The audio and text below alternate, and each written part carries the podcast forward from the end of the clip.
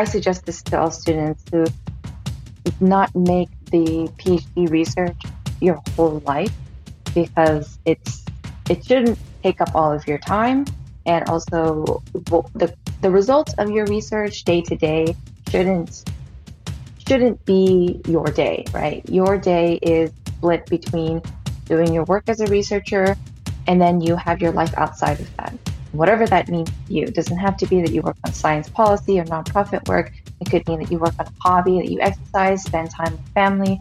But that time is important as well. And that time is a way for you to feel like you're a person outside of your PhD. And I think when you introduce yourself, it's really easy, especially in academic settings, to say, I am a PhD student. And it starts to become an identity that is not only one of your identities, but the only identity. And I think that's where you fall into the trap of like, oh, if I'm if that's my only identity and my research is not going well, that means I'm not doing well as a person. I'm not doing well in life. My life is not going well. So that's the kind of thing where I, I really want people to separate that and know that the PhD is not the person. Welcome to this new episode of Papa PhD. Today I have the pleasure of having with me Dr. Kimberly Duong. Kimberly completed her PhD in civil and environmental engineering at UC Irvine uh, and successfully transitioned to industry. She wants to share lessons learned and help others succeed in their own PhD journey. Kimberly employs a tailored one on one approach, drawing on more than 10 years of project management, leadership, STEM outreach, and mentorship expertise in academia, government, nonprofits, and entrepreneurship. Her diverse background has led her to a variety of experiences, from wetlands fieldwork in Melbourne, Australia, to science policy at the National Ac- Academies of Sciences, Engineering, and Medicine in Washington, D.C. In addition to coaching, Kimberly also enjoys cooking and fitness. Welcome to Papa PhD, Kimberly. Thank you, David. Thank you for having me on the show. Um, so, Kimberly, uh, thinking back on your on your profile and on your you know your journey through school, then then uh, higher education, research, mm-hmm. etc. What would be another one or two things you would add to what I share, to what, what I just shared, so that people can get to know a little bit more about who Kimberly Duong is? Um, one thing that really helped me and still helps me today is that during the PhD, I realized that there was more to what I originally thought there was. First, I thought it was about finding answers mm-hmm. and answering research questions and figuring out, discovering things, right? Making these big research discoveries. And what I learned over the course of my time there is that it's actually less about the answers that you get and more about asking the right questions. Because you can get answers to a lot of questions, but if it's not a useful thing to learn or a useful thing to understand, then it doesn't really help you. It doesn't serve you. So my uh, recent philosophy has been a more bigger emphasis on what the right question is, and even figuring that out is sort of an iterative process. But uh, when I was a young student, even in first, second, third grade, uh, one thing that teachers and my friends would notice about me is that I ask a million questions, mm-hmm. and it's sort of like I'm I'm asking such a a bare bones question, such fundamental questions that I think they were questioning whether I, I kind of understood mm-hmm. and um, absorbed the information. And I wasn't sure myself. So I had a friend of mine who said that um, Kimberly asks a million questions, but then the next day she takes a test and gets an A. and she was confused by that. I was confused by that too because I felt like I didn't understand anything. But through the process of answering questions that felt dumb, simple, um, I kind of got to the fundamentals and the core of what we were learning. And I still sort of take that philosophy with me today, just mm-hmm. questioning things and trying to understand what is it about uh, this concept that is really useful, really translatable. And so that's that's why I love coaching. Is uh, my job is to answer or to ask questions and to take those answers and use them to ask even more questions that are mm-hmm. you know taking you to towards the path of reaching goals. No, it's uh, it's super interesting, and it's true that as you you know here we're talking about uh, you know the PhD and the, your career journey, and when we're talking about these large spans of time, the same question may have a different answer at different points right. of that journey. So I think yes, yeah. the, the, the, having the the good and the right questions to ask yourself and to maybe re-ask yourself uh, at a certain uh, uh, you know at certain interval is super super important because answers mm-hmm. can change. You know the the setting. Yeah, yeah I I agree, and it's interesting that. Um, that experience you had when you were very young and uh, and I, I, really like that that your your friend didn't under you know was like she asked so many questions and for her the the the reflection was oh, oh she doesn't understand and and right. it was for me I think you you were just populating your understanding more and more with each question that you were asking and you were kind of appropriating yourself the subject matter or whatever by seeing more you know you know that um, metaphor of of the i think it's uh, the blind man and the elephant uh, a bunch of blind men need to to see you know you know need to uh, are asked to say what is this and it's an elephant and one of them is near to the the tail and says oh it's a rope and then the other one is near the trunk and each one says something something else but it's because and if you think of these blind men as questions each question kind of gives you the full picture uh, I really, really right. like that that you start with that. Super, super interesting. Uh, and I didn't, I didn't tell the story very well, but I think I, I think I gave the gist. Yeah. very cool. So now, one of the things that uh, that uh, I remember struggling with, uh, and and now wishing that I had had mentorship or coaching with when I was in my PhD, is kind of kind of the key subject of our conversation today, which is mm-hmm. goal setting.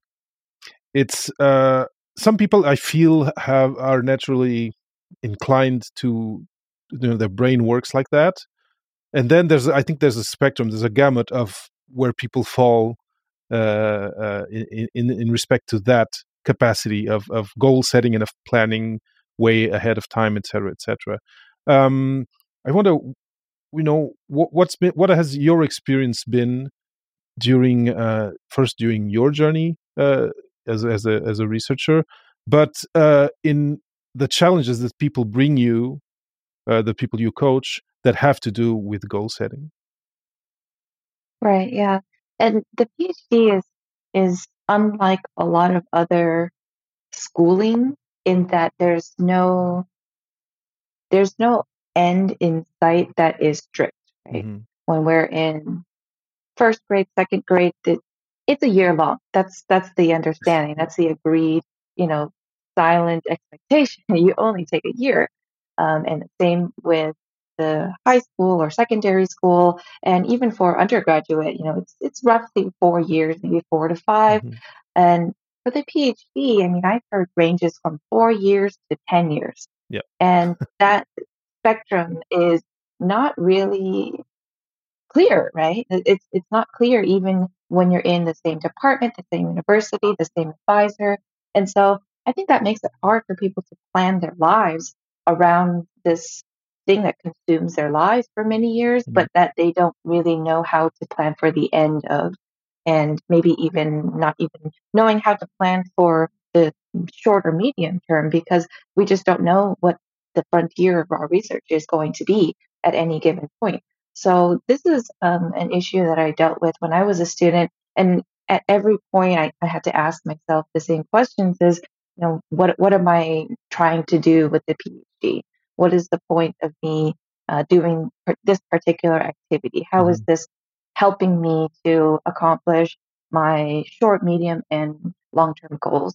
So that answer is always evolving, like you mentioned earlier.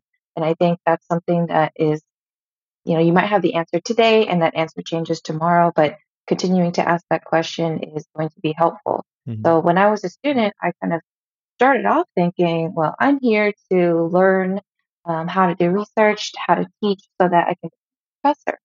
And somewhere along the way, um, I discovered other career paths that were really interesting to me. Mm-hmm. And in the process of doing research, as a student, I realized that academia was no longer uh, my first priority. Mm-hmm. I sometimes think I might go back to teaching sometime, I might professor in the future in some circumstances, but learning things that you didn't know, you know, in your first year can give you answers that you wouldn't have had in the first year. hmm hmm So when I when I realized that I didn't want to stay in academia, but all of my training so far was focused on academia, that told me that I need to figure out first the right questions to ask to get me from where I am to where I want to go, and also um, who can I talk to that might have some answers for me or to help point me in the right direction, and just a lot of trial and error and self discovery hmm throughout my PhD. I was doing um,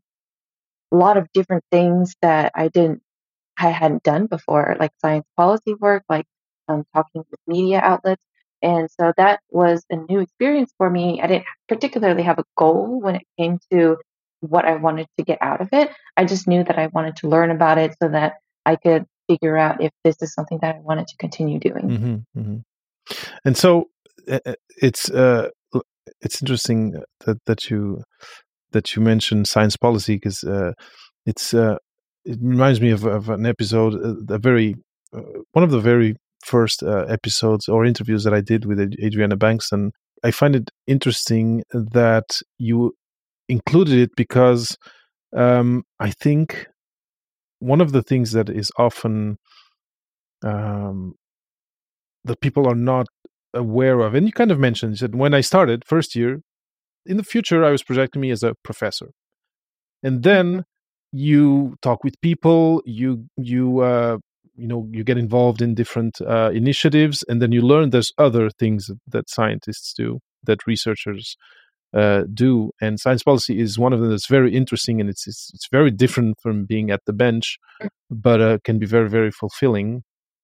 And maybe before before we go on with the the, the main subject of the conversation uh, I, i'd like maybe to ask you if if possible to share how how did these things come about during your phd because there can often be a pressure to not do anything but your your your research from uh, from your supervisor of course or from you know from peers. Uh, you know there's, there's many different ways this can happen. But because i always uh, or i often recommend doing other things that are not exactly your research but that are connected as an important way to build up your career readiness later on and and diversify your not only your network but what you do and what you're what you're good at uh, how, how did that happen how did that transpire that you got involved in these projects that were not really like uh, being at the bench Yeah, yeah. So I have always had a difficulty picking one thing to do. Um, hmm and so I was in a lot of clubs. I was taking a lot of different kinds of classes even before I started my PhD. And so I I wanted to keep my options open. Um, and also outside of my regular research, I mean, uh, students can probably understand this that you kind of get tired of doing the same oh yeah topic all the time. And so when you come home at night or on the weekend, I mean, you don't necessarily want to do more, even more of that. So I wanted to do something that was totally different than what I was doing in my research. Um, and so I wanted to join different clubs. And so I found out, like, for example, science policy, Mm. I didn't really start working in science policy until maybe four years into my PhD. okay And I met someone at an event, a fellow grad student who was starting a science policy club. And so um, I joined the newsletter. I hadn't even attended a meeting yet. And he sent out this um, this email saying, "Hey, you know, there's this fellowship, the National Academies Fellowship, Hmm. and uh, the deadline's coming up soon in a few weeks." And I thought, "Wow, this is great. This is really cool because you get to go to Washington D.C., you get to work there for a few months, and I thought it would be a really cool experience to go there. So I spent all my spare time researching this, and um, that was sort of like outside of my research. Like that was my life is researching this organization, researching what a good candidate would be. I think I probably I found the list of alumni on their website, okay and I emailed every single person who had an email address listed. So I probably reached out to 30 people, oh 30 wow alumni, um, and had like 20 calls over the next few weeks just to try to understand like what does a successful candidate look like? What is it about them that I can try to piece together a pattern and see like what the, the organization is looking for Mm-hmm. in a fellow. And so those are the kind of things that over the course of those um, interviews with them, I learned sort of what they were looking for. Looking for, looking for someone who was not necessarily a brilliant researcher, uh, but someone who is keen to learn, who is there to be open-minded about science policy ideas, which are different than you know as a researcher. Mm. And um, I found the experience really great. I think it might be because I don't get a lot of um, face-to-face time in my research. I Mhm, was mhm. dealing a lot with computer models, so it was mostly me and the computer. Yeah. So it was a great outlet for me to be able to talk to people, of course. and that was something that I was sort of like missing from my research. Mm. So this makes total sense, and uh, and uh, uh, I think it, a question, a follow up question that I, that I have, involvement in this, uh, you know, getting involved in this and getting, uh, you know, uh, interested in, in spending time on this. What was the effect on uh, your productivity in your PhD? I basically had to be really strategic about what I spent my time on. hmm And so compartmentalizing my schedule, um, figuring out what I want to get done by a certain, not even by a certain day, but by a certain time of the day. hmm So instead of thinking, oh, I, I need to get this done by the end of the week, I would kind of, you know, talk with myself and kind of coach myself and say, okay, this actually, this needs to be done by 9 a.m. on Thursday so that I can get to this other thing. Okay. And so kind of staggering that work and making sure that I'm meeting the incremental deadlines that I set for myself was important in being able to manage all of this together. hmm And I I'm getting better at now, but I, I was definitely working at night as well, Okay. um, which I think a lot of students can understand. Yeah. So weekends and nights, I was also um, doing work, but I was I was trying really hard at one point to keep my work to about 8 a.m. to 5 p.m. Mhm. And that meant that I had to be um, really disciplined about how I'm spending each of those hours. Mhm, I see. And uh, and like let's say in terms of uh, uh, like mentally, like because you mentioned how you can people someone can get tired of just doing their research. Was Mhm. this even though it was taking more of your time of your hours? Was this then allowing you to come back to your computer and to your models like refreshed in a way and and uh, yeah, yeah because th- that's what Yeah, that's sure. something that i've talked about in uh, you know that that getting involved in something else where you have some passion and that kind of brings you Mhm. completely outside of what you do uh, for your research can kind of recharge your batteries for when you come back to your bench or to your computer. So it looks like it was your experience Yeah, yeah, and I, I I suggest this to all students to not make the PhD research your whole life because it's it shouldn't take up all of your time, and also the the results of your research day to day shouldn't shouldn't be your day, right? Mhm, Your mhm. day is split between doing your work as a researcher and then you have your life outside of that. Whatever that means to you. It doesn't have to be that you work on science policy or nonprofit work. It could mean that you work on a hobby, that you exercise, spend time with family. But that time is important as well. Mhm. And that time is a way for you to feel like you're a person outside of your PhD. of And yeah I think when you introduce yourself, it's really easy, especially in academic settings, to say, I am a PhD student. And it starts to become an identity that is not only one of your identities, but the only identity. Mhm. And I think that's where you fall into the trap of like, oh, if I'm if that's my only identity and my research is not going well, that means I'm not doing well as a person. I'm not doing well oh in my life. My life is not going well. So that's the kind of thing where I, I really want people to separate that and know that the PhD is not the person. I, I love that. I, I you know I, I'm not even going to expand on it. I just want people to let your words resonate because this really uh, you know this really uh, hits home for me, and um, Mhm. and I think it, it's really uh, unfortunate that, uh, that a lot of people are going through that and a failed experiment or uh, you know a less than satisfactory end of your PhD can feel like I failed at life, and it shouldn't. Definitely not.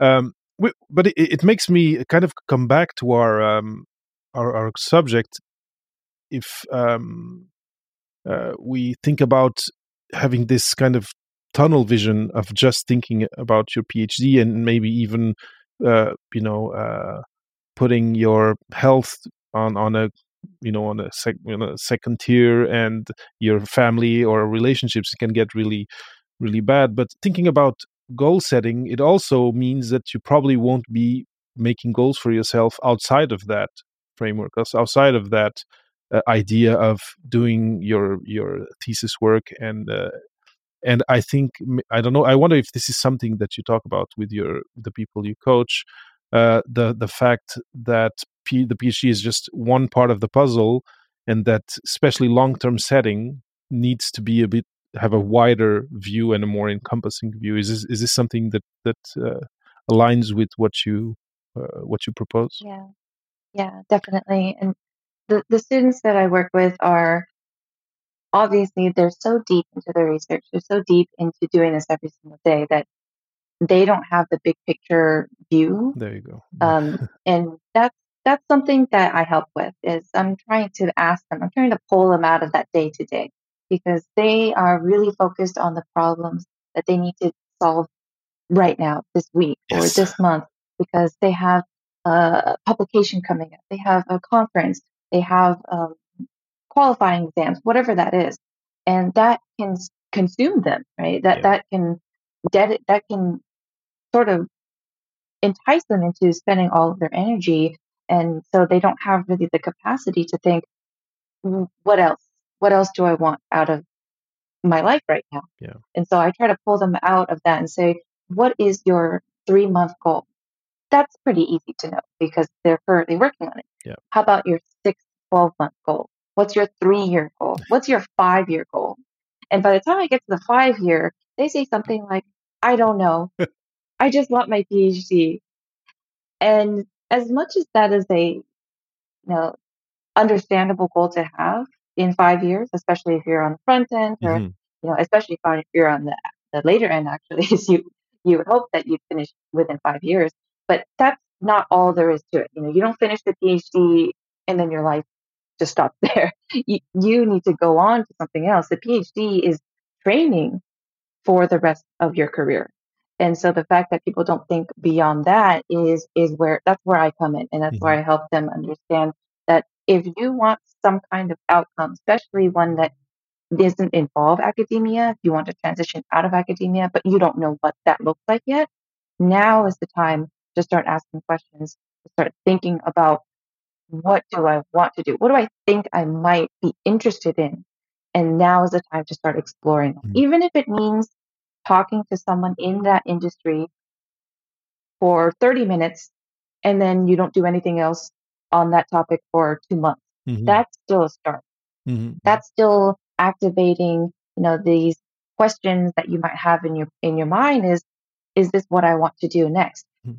If not, what do I what questions do I need to answer in order to determine what the next step is? And so that's sort of my role as a coach to facilitate that thinking is, you know, I let them handle the day to day. They understand their research more than I ever could. So I'm there to ask them, what else is there? What are we missing in this conversation that we're not talking about yet, but we should be? Mm-hmm, mm-hmm. And so that kind of gets them to think about, well, I've never been asked this question because their circles are academic, right? The, the, the questions asked in those conversations are more along the lines of, well, did you try this method? Did you look up this research paper? And let's try this different technique. Mm-hmm. Those are questions relevant to the research. And I'm asking questions relevant to what is outside of the research that they still have interest in, that they care about, and especially if they're interested in transitioning out of academia, that they need to figure mm-hmm. out by the time they graduate.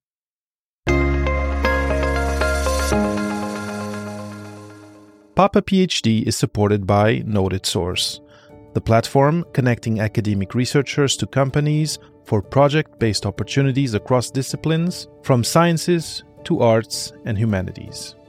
Top corporate innovation teams work with academia, but the smartest ones use Noted Source to discover and collaborate with experts like you. Easily sign up today at papaphd.com forward slash Noted Source. Using Google Scholar and ORCID imports, it only takes a few minutes to create a professional profile that lets clients know you're open to collaboration. Noted Source handles the bureaucracy so you can focus on what you know best. That's papaphd.com forward slash noted source.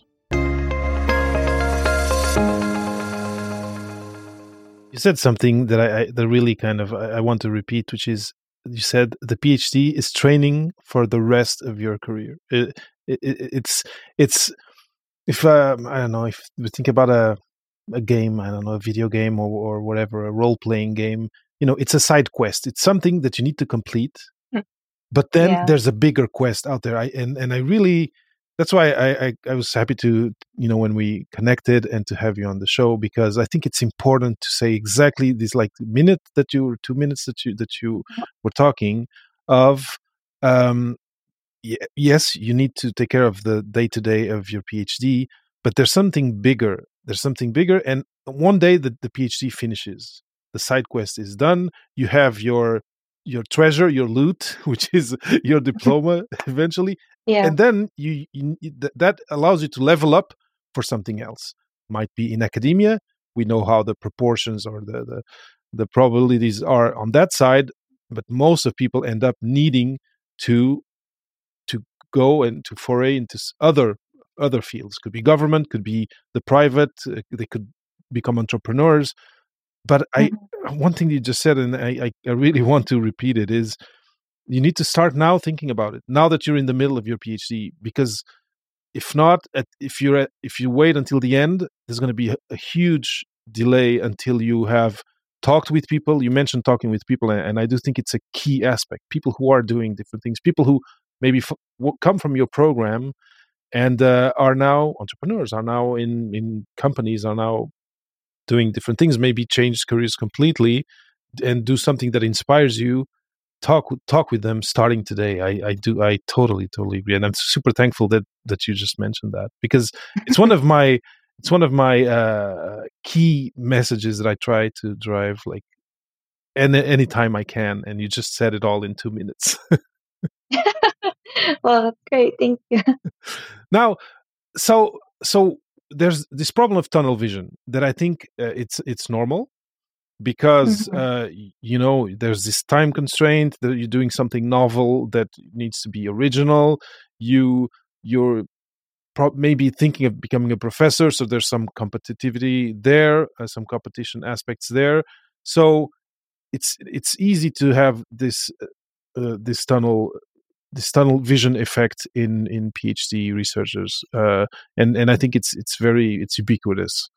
But now, what's your take on how not uh, setting goals for yourself, medium and long term, short also, but medium and long term? How can it hinder you? How can it uh, uh, affect you negatively as you go towards the end of your PhD? What can be what are outcomes that you really don't want to have that not setting goals can lead to?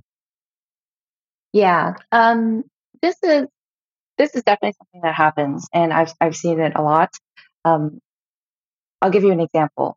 There's a postdoc, and uh, postdocs are maybe even more unpredictable than the PhD because they're shorter, right? Mm-hmm. They're from mm-hmm. one to three years, and the outcome of that postdoc doesn't really doesn't really give you insight into the next step. When you're doing your PhD, it's it's a little bit easier to make the connection between I'm doing this research and then I want to pursue the same research in in my professorship or in you know my my future research. Mm-hmm. But as a postdoc, uh, sometimes what happens is you're working on something that's sort of tangential to what you worked on in your PhD, and you spend one to three years working on it, and maybe you transfer to a different postdoc for one to three years mm-hmm. and then you're working on something else uh, for that time and then maybe transition to another one i mean it's common for people to have multiple postdocs so i spoke with this postdoc who had gotten to a point where they had to figure out what the next step was they're coming to the end of their postdoc they just recently obtained the next postdoc and hated their life mm. and it was it was the way they phrased it was, I achieved success and I don't want it anymore. Hmm. I think this is a common feeling among PhD students because at, at the in order to get to the stage of a PhD student, you have to be a pretty good student up to that point, right? an A student, an overachiever, uh, maybe a valedictorian, someone who has enjoyed school enough to continue on for so long is a professional student. That is what you know how to do. Yeah. So by the time you get to the postdoc, you're sort you're sort of questioning your identity at this point. It's like I'm no longer a student, but that's the only thing I've ever been. Yeah. And so when you get to the second, the third postdoc, it, it, it just all crumbles down. Hmm. It's unclear what the next step is. And that is scary because when you're a student, the next step is always clear. It's the next stage of your schooling. yeah, yeah. And so people have these breakdowns because they realize that they've gotten to, you know, the highest level of academic ladder. And they get to the top and there's nothing else to jump onto Hmm. because it's just another ladder. And so at that point, you're maybe in your 30s or 40s and questioning what your career even is. And if they decide at that point that they don't want to pursue a tenure track position or an academic position, it's it's really hard to think at that point, I'm going to start over Hmm. in something new Yeah. after spending all this time becoming an expert in this one field. And that's, I think, the biggest drawback of not thinking ahead, not planning for a future that you want to aim towards Mm, mm. is just staying on this treadmill that you're familiar with, that you're comfortable with, that you know that you're good at. And I think that's what they're alluding to is that success is uh, achieving, you know, um, gaining the postdoc, being a good enough researcher to continue getting grants and publishing papers. That's success in an academic sense, Mhm. but it's not success for them because they didn't do it because they wanted to. They did it because they were good at it. And so they thought, because I'm good at it, then I should keep doing it. Mm. Yeah, but then fulfillment is not there, and you get to an kind of an existential questioning, and uh, and I met Yeah, for sure. yeah and i imagine so so uh, kind of in a nutshell uh we're we're talking at that point of mental health of of uh you, you're hurting because you're not fulfilling your your goals and your um you know and maybe not following your core values but just following a formula that you know how to work there's something that eventually is missing and that leads you to this situation of what am i doing here Yeah.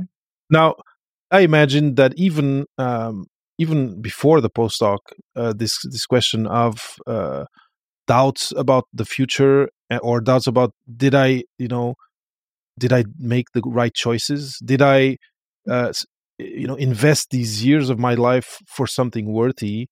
If what the moment you ask yourself this question is very hard emotionally and uh, and and can Mhm. lead to to very difficult moments. Um, now, so if we're looking at here at the at the the you know worst case scenario of you just you know go through the ropes and you you know rinse repeat rinse repeat and then you're you're at a certain age and you get to this realization but how can we then prevent that i wonder whether you have maybe even a, a- small exercise or or small you know something that you can share with people of how to start opening your horizons a little bit in terms of how you how you plan and how you you you set goals for yourself to prevent this Yeah. situation Yeah. So I have this um, exercise with with prompts. Um, Mm. I call it future visioning, and this is something that I share with clients who are not clear on what they want beyond six months from now, hmm because that that deliverable is is easier when you have research milestones.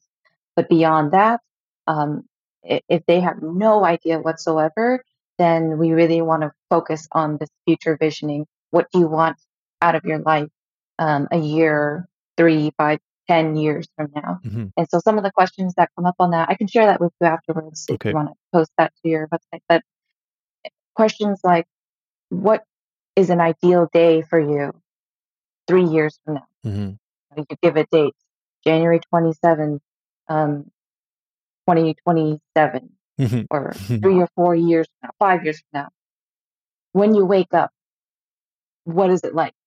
What does your day look like?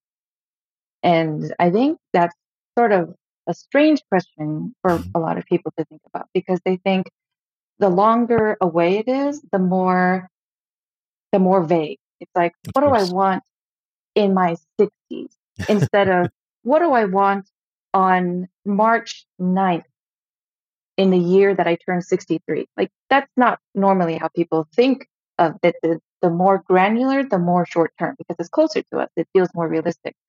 But when you look outwards and really far away, suddenly those time durations stretch. Mhm, mhm. And so I want to bring that together. I want people to think about when I'm, you know, five years older, what do I want in a single day of my life? Mhm.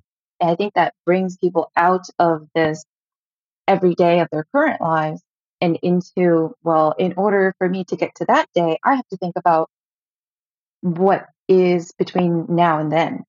And so that's one of the questions I give that is sort of it's sort of like a tricky question because it's it's nested. Like in order to Mhm. get to that point, you also have to think about all the other days that come before that. Um, and so that's that's one of the things that I like to ask. Another question I like to ask is um, if building on that question, if you get sick, who is stepping in to take over responsibility? Mhm. And I specifically ask that because a lot of students um, get into a routine of doing everything themselves Yeah. when it comes to their research. And that might bleed into other parts of their lives where they feel like, I need to get this perfect. I need to have control. I need to do every aspect. I need to monitor every aspect. And so they don't have an exercise of delegation. And when they take sick days, I've seen this a lot of times, they take sick days and feel guilty because the work is not getting done. And that them being sick is harming them on, on the long term. It's like, this is something that I, sh- I shouldn't be sick Mhm, because it mhm. it's setting me back a day in in my work. And I think that attitude is maybe serving their research in the short term, but it's not serving them in long term because Mhm. it leads to burnout, leads to an unhealthy relationship with them taking rest. I had to learn this myself is that rest is not equivalent to being lazy. It is equivalent to recharging yourself so that you can do your work sustainably Hmm. for as long as you wish. And so that is something that I'm trying to get people to understand is if you have to take a day off, a week off, in what circumstances does that situation feel okay? Mhm. Not comfortable, but what can you do so that you can rest, but not feel terrible about it? And, you know, you're not leaving others, uh, you know, to, to clean up your mess or wha- whatever that is in the lab or outside of it. So those kind of questions prompt people to think about things that maybe are not asked, you know, by their advisor or by their research group. And I think that's the kind of line of thinking that I try to bring uh, to the people that I help. Mhm. Yeah, th- this question of rest is, uh, and I remember, uh, you know, it would have been when I was in my PhD, it, it would have been difficult. And I, you know, you were mentioning feeling guilty for being sick or something like that. And some labs, some places have that culture, and it it is unfortunate.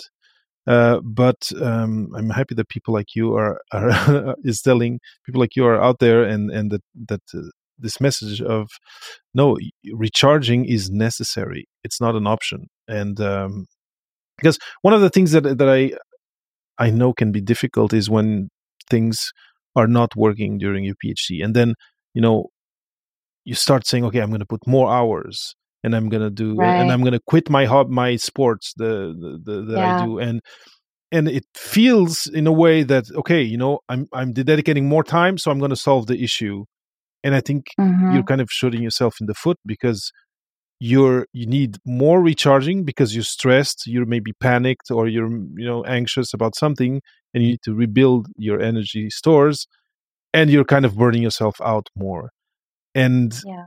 well, anyway, it, it, it's a it's difficult to change a, a culture, but hey, as long as there's there are people out there like you, like me, putting the message Mm-hmm. out, I think it's already it's already you know it's very good, and, and it and it it makes me really happy that you share these these things here because one of the the issues definitely is culture, a culture that comes from a long time ago, and that in certain places gets quite intense.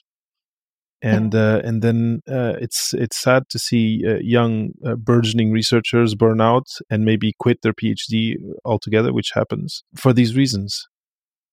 So, talking about these this goal setting and this projecting yourself into four years, which even for me it's it's it's not an easy exercise. It's hard. do. It Yeah, it's really hard. um, depending on um, where you are, you can be much younger doing your PhD. Uh, like, like in the UK, for example, you're quite young and it's three years and then you're done. Mhm. Um, you know, or in other places where it's longer, you might or you might be or not be with a partner. You might have or not have uh, family plans. Uh, but one thing that's there after your PhD is the the the a, a certain universe of jobs that you'll have access to, but that while you're in your PhD, and this we were mentioning before, often you don't know about them because you're really focused, you're laser focused on what you're doing. Um, and you already mentioned talking with people who are in these in these different domains where where you can go. But is there is there any other technique uh, or or strategy or tactic that that you share with people to uh, incrementally, little by little, and you know start looking at and start dabbling with the possibility of okay, yes, become a, becoming a professor, but also look at other things? Because I I have had this feeling of being in front of a group of students and with other speakers and talking about you know in, in my case was you know non-academic careers and then seeing the the students who were like first year phd students like Mhm. the eyes glaze over and then not engage with with our with our conversation because it was well i just started my phd why are you talking to me about non research or Mhm. non-academic jobs is is this something you you you've seen with younger uh, graduate researchers and and have you found ways to change their their outlook in uh, about this and their maybe uh, resistance to hearing about about something that is not uh, academic Well, there's a self-selecting element to the people that I work with Mhm. because they already have an interest of leaving. Okay. so there's already some interest. There's enough interest there that they are entered. They they want to learn more about what is outside of academia. And when I work with earlier stage students, PhD students, you're right. They are very focused on the next step in their PhD because there's a lot to get done. And I think at that point, it's more about asking them, okay, once you finish that part, you know, once you finish your preliminary exams, your courses, your first year of research, what's next? And mm-hmm. then they start to think, uh, okay, well, I mean, assuming that I am successful and I get through all of that, um, I guess I want to, and then that's sort of like the line of introduction to start thinking them about, okay, so that's your second and third year, and you know, let's assume that you're doing great in your research, you're publishing, and sort of just asking them the questions and then taking their answer and and adding to it. Mhm. Is saying, okay, okay, let's let's assume that you're you're doing well, and and we'll work on all this just to reassure them that you know I'm not skipping any of this stuff. but on top of you know these things that you want to get done what's next after that and i think that's a question that they don't really get asked because a lot of times when you're an early stage phd student professors assume that you're just going to become professor like they Mhm. did and they Yeah. don't really ask you what do you want after the phd they just assume that they know what that is and well and in my experience actually it's frowned upon to even yeah even just mention or, or Men- hint at the fact that you might have other interests. So it's a sensitive Yeah. conversation to have. it is it is a sensitive conversation, which is why I think it's easier to talk about these things with a coach myself, uh, because I I don't really have any interest in, you know, if you say you want to leave academia and then you end up becoming a professor, that's great. You know, mm-hmm. I want to help you with that as well. But um, it, it, does get it tricky when you're talking with a professor or someone who's in your department. So that's that's the kind of um, introduction that I give to people who are sort of early on and they have really, really specific things they want to get done first. They don't really have the capacity to ask themselves these questions beyond that. Um, and so I think giving them that sense of we're just going to be confident that you can accomplish your short term goals.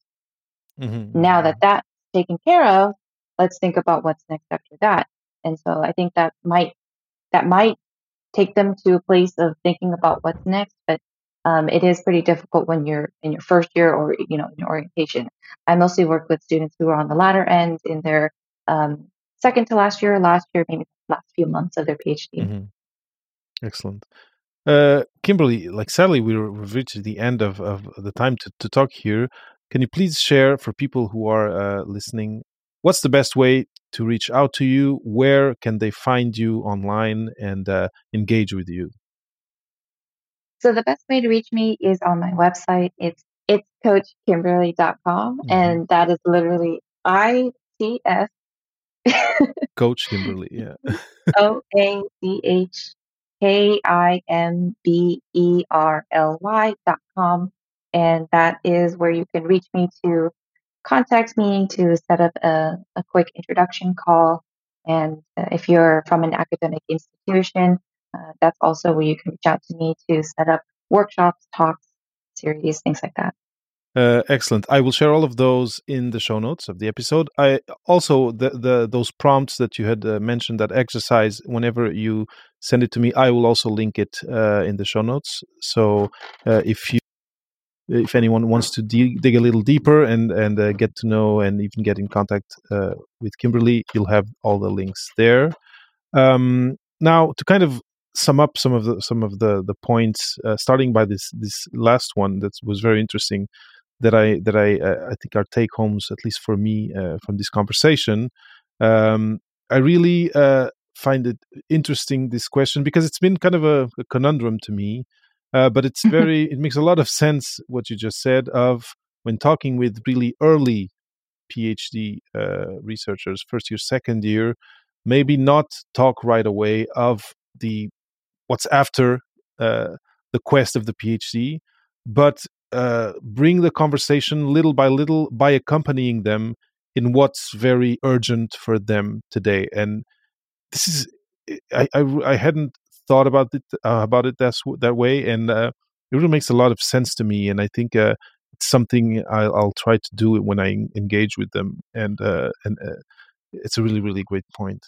Now going back to goal setting one of the the things that I find really really uh, interesting that that and that you mentioned and that I find is key to uh, ensuring a speedy progression to your post PhD career is getting to talk with people who have done it before and who are doing things that inspire you and see how how they went about it. Uh, if you know if you're actually uh, interested in where they work ask how, what the culture is you know keeping etiquette, you know, being respectful of their time, but talk with people, pick their brain about different things, uh, and show show your interest for their domain, show respect for their time, and you will gain from that. And each conversation, it's kind of a, a little building block of this career that you are building. Uh, I think it's really, really key, really, really important.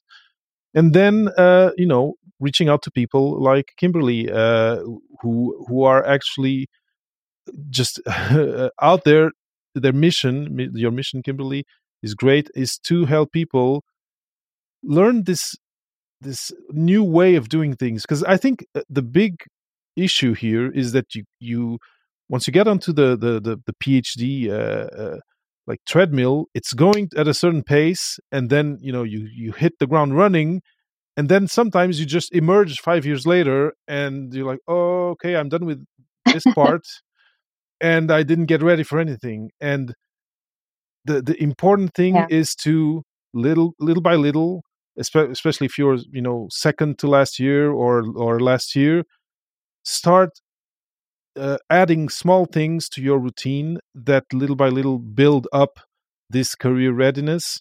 Uh, and it, it will be important for you whether you stay in academia or not, in my opinion.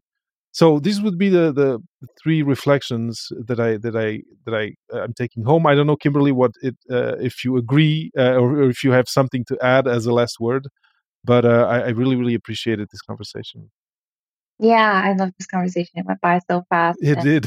um, yeah, yeah. I I I agree that the informational interview has probably, if I had one piece of advice for PhD students who are trying to figure things out, is do informational interviews with anyone that you remotely think you have an interest in, whether that's, you know, as a person, in their role, in their industry, in even the city that they live in, the type of company that they work in, type of, you know, nonprofit, uh, government work, anything like that. And I'm a huge fan of informational interviews. If you just Google for how to do an informational interview, you can start with that. And um, it's it's really fun after you get the hang of it. It's, it's you're meeting someone new, but you're also getting all this information that's just distilled, like this this knowledge from someone who is 5, 10, 20 years ahead of you, and they just distill it down into a few sentences and I think that's the beauty of talking with people is they're sharing the important stuff, not the things that are most searched on Google or that things that they yeah. didn't even know to think about. So I, I really encourage people to start with that if they feel lost or if they feel like they have interests outside of what they're currently doing. And um, it's also something I help my students with if they uh, sort of feel hesitant about that. We talk about all of those things and how to do a really um, respectful and a really uh, productive informational interview. So yeah, I, I think that would be the last thing that I hope people get out of this conversation. Excellent. So everyone, uh, again, it's itscoachkimberly.com if you want to reach out to Kimberly. Kimberly, this was great. I, I really had a great time. And I, I think you, you did bring things and, and ways to look at things that I, that I, I hadn't uh, looked at, at, things before, and I always love that. Uh, and and I and uh, also one of the things I really appreciate is you know we're quite far from each other, but I feel that we're in this community together of people who want to help graduate students, who want to help young researchers, and uh, it's always uh, a pleasure for me to talk with with someone who has the, a, a mission that's so close to, to the one that uh, the podcast has. Likewise. Thank you so much for having been on Papa PhD. Thank you. Papa PhD is a labor of love. If you like the show and have found value in it, you can pay it forward by donating to help other people like you hear Papa PhD. Even a $5 one time donation will be really appreciated. So go to papaphd.com forward slash support to donate or to papaphd.com forward slash Patreon to become a patron. Your support will help me cover the cost of hosting, equipment, and other recurring expenses needed to bring you a high quality show week after week. Thank you for your support. I am David Mendez. See you next week.